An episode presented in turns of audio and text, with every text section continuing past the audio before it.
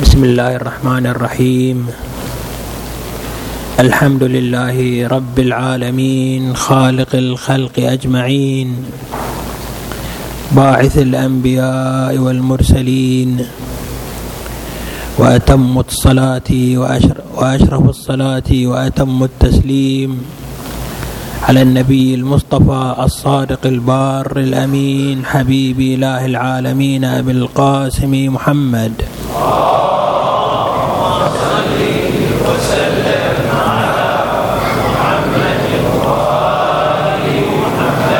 وعلى آله الطيبين الطاهرين الهداة الميامين واللعن الدائم الأبدي على أعدائهم وظالميهم إلى قيام يوم الدين. السلام عليكم أخواني المؤمنين ورحمة الله وبركاته. أوصيكم ونفسي بتقوى الله عز وجل والالتزام بأوامره وطاعته واجتناب معصيته. قال تعالى في محكم كتابه الكريم بسم الله الرحمن الرحيم والتين والزيتون وطور سينين وهذا البلد الأمين. لقد خلقنا الإنسان في أحسن تقويم ثم رددناه أسفل سافلين. إلا الذين آمنوا وعملوا الصالحات فلهم أجر غير ممنون. فما يكذبك بعد بالدين. أليس الله بأحكم الحاكمين؟ صدق الله العلي العظيم. قبلا باسمكم جميعا وباسم المؤمنين في منطقتنا وباسم المؤمنين في أنحاء العالم نرفع التعازي إلى مقام سيدنا صاحب العصر والزمان. عجل الله تعالى فرجه الكريم عجل الله تعالى فرجه الشريف وإلى مقام مراجعنا العظام وعلمائنا والمؤمنين في مشارق الأرض ومغاربها بفقدان هذا السيد الجليل. سماحة حجة الإسلام والمسلمين آية الله السيد طاهر السيد هاشم السلمان.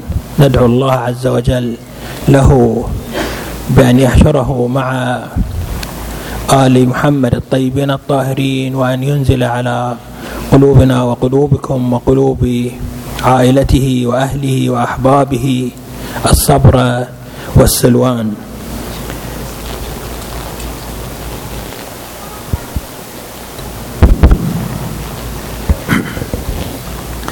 بسم الله الرحمن الرحيم في هذه المناسبه وفي هذا الشعور بفقدان هذا الرجل العظيم سوف نختصر إلى حد ما هذه الكلمات و تشجيعا للأخوة على المشاركة في من يحب حضور التشييع أو حضور آه، فاتحة هذا السيد الجليل. فحضور المؤمنين في هذه الحالات وفي هذه الأوقات هي إحياء للدين وتمسكا بهذا المنهج وهذا الطريق طريق الطاعة لله عز وجل طريق العلم.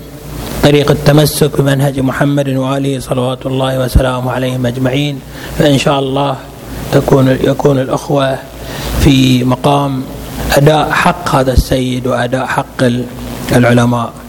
الآيات القرآنية التي تلوناها من سورة التين تتحدث حول أمر في غاية الأهمية. ما هو قيمة الإنسان؟ مكانة الإنسان عند الله عز وجل. الإنسان كما تشير إليه هذه الآيات القرآنية قد خلقه الله عز وجل في أعلى مراتب التمام والكمال. لقد خلقنا الإنسان في أحسن تقويم. والقسم الأقسام التي وردت قبل هذه الآية القرآنية تؤكد هذا المعنى.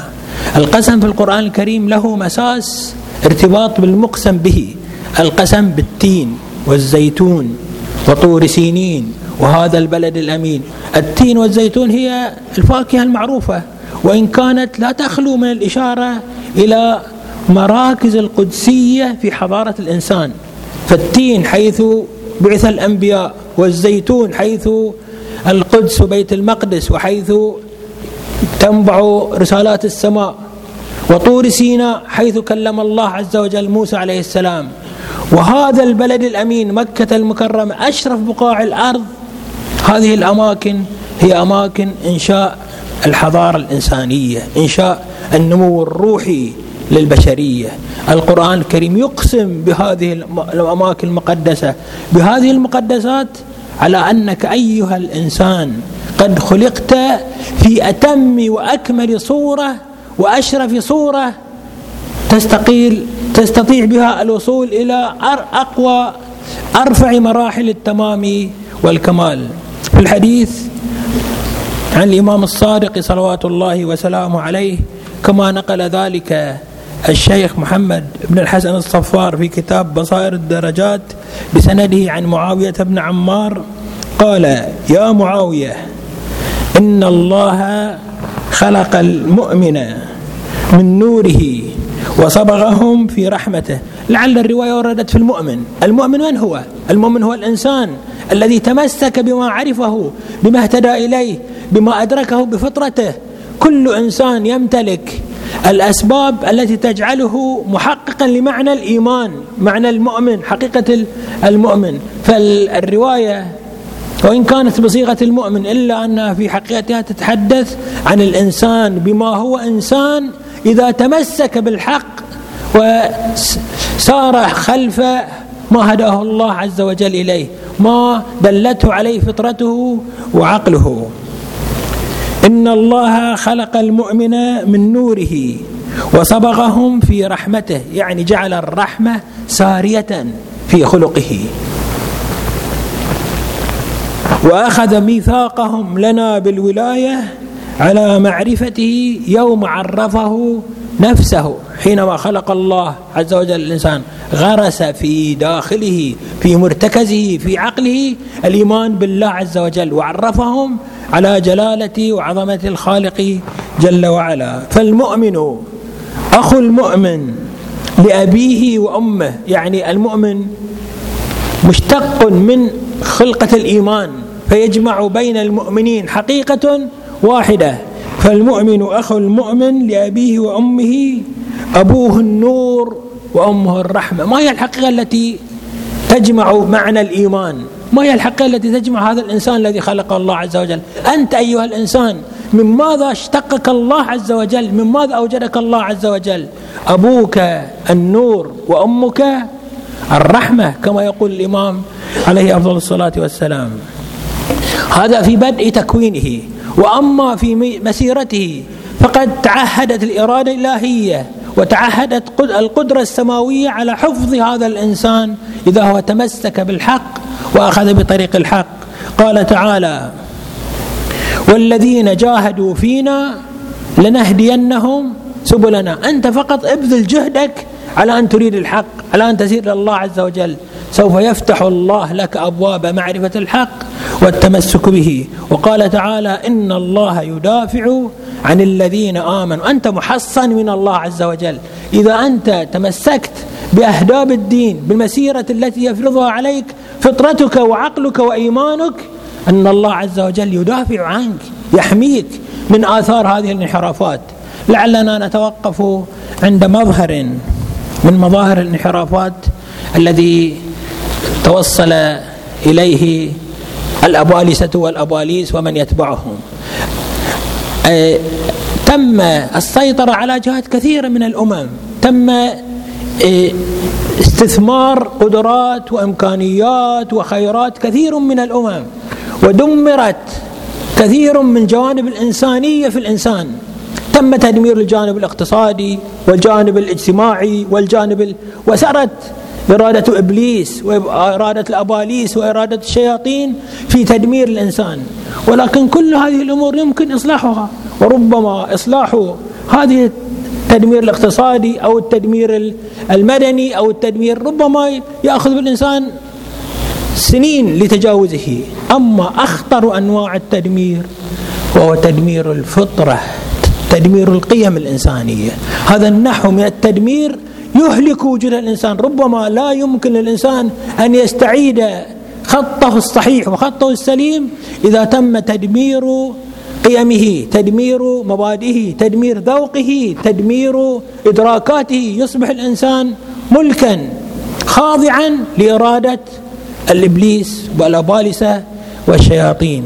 ولعل من مظاهر هذا اليوم ما نراه في هذا الذي ينتشر عبر وسائل التواصل الاجتماعي عبر برامج التواصل الاجتماعي من خلق نماذج من من الفساد نماذج من الانحطاط نماذج من التحلل نماذج واختيارهم بعنوان أن هؤلاء مشاهير وهؤلاء لهم النجومية ولهم المكانة ولهم ال...